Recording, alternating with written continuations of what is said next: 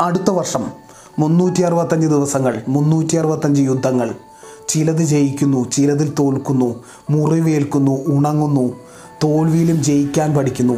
ഓരോ ദിവസവും ഏറ്റവും ബെസ്റ്റായിട്ട് ഉപയോഗിക്കും എന്നതാണ് ഇവിടുത്തെ ടാസ്ക്. ചെറിയ ടാസ്കിൽ വിജയിക്കാത്ത ആൾക്ക് വലുതിലും പ്രതീക്ഷയില്ല എന്നതുമാണ് പാഠം. പെർഫെക്ഷന് വേണ്ടി നീക്കി വെക്കുന്നതിനേക്കാൾ മാറ്റി വെക്കുന്നതിനേക്കാളും നീട്ടിക്കൊണ്ടു പോകുന്നതിനേക്കാളും എത്രയോ വലുതാണ്. അതിനുവേണ്ടി എന്തെങ്കിലും ചെയ്യുന്നത് എന്ന തിരിച്ചറിവിൽ.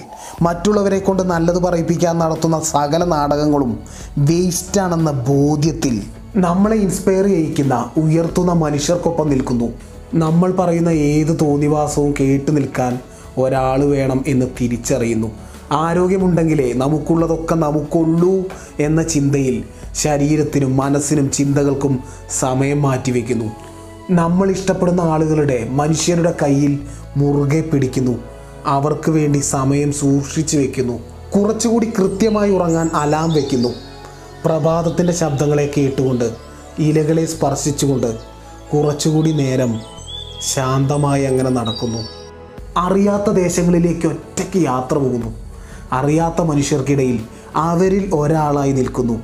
ഒറ്റയ്ക്ക് പുസ്തകം വായിക്കുന്നു. ഒറ്റയ്ക്ക് മെഡിറ്റേഷൻ ചെയ്യുന്നു. ഒറ്റയ്ക്ക് കുറച്ച് നേരം വെറുതെ ഇരിക്കുന്നു.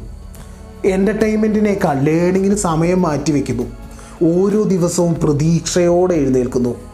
പുതിയ സ്കിൽസ് പഠിച്ചെടുക്കുന്നു. പാഷനും പർപ്പസിനും വേണ്ടി ഒഴുക്കുന്ന വിയർപ്പിന്റെ ആനന്ദം അതിനെ രുചിക്കുന്നു. എന്റെ കൺട്രോളിലില്ലാത്ത കാര്യങ്ങളെക്കുറിച്ച് ചിന്തിക്കുന്നതിൽ അതിനെക്കുറിച്ച് ചിന്തിച്ച് വറീഡാവുന്നതിൽ അതൊരു വിഡിത്തമാണെന്ന് ബോധ്യപ്പെടുന്നു. ഭയം എന്നത് മനസ്സുണ്ടാക്കുന്നത് മാത്രമാണ് അത് റിയൽ അല്ല എന്ന ചിന്തയിൽ വിശ്വാസത്തെ കൂടുതൽ മുറുകെ പിടിച്ച് ഞാനെങ്ങനെ ലൈഫിനെ നോക്കിക്കാണുന്നുവോ അതുമാത്രമാണ് എന്റെ ലൈഫ് എന്ന ചിന്തയിൽ. ലോകത്തെ മാറ്റേണ്ടതില്ല മാറ്റേണ്ടത് എന്നെ തന്നെയാണെന്ന തിരിച്ചറിവിൽ. പണത്തേക്കാൾ മൂല്യമുള്ളത് സമയത്തിനാണെന്ന ഉറപ്പിൽ. അനാവശ്യ സാധനങ്ങൾ വാങ്ങിക്കൂട്ടുന്നതിനേക്കാൾ എക്സ്പീരിയൻസിന് വേണ്ടി ചിലവഴിക്കുന്ന പണത്തിനാണ് വില എന്ന വ്യക്തതയിൽ നമ്മൾ വയസ്സന്മാരാവുകയുമല്ല പ്രായം കൂടുകയുമല്ല നമ്മൾ റിഫൈൻഡ് ആവുകയാണ് കൂടുതൽ കൂടുതൽ മെച്ചപ്പെടുകയാണ് അത് ഉള്ളിലും പുറത്തും.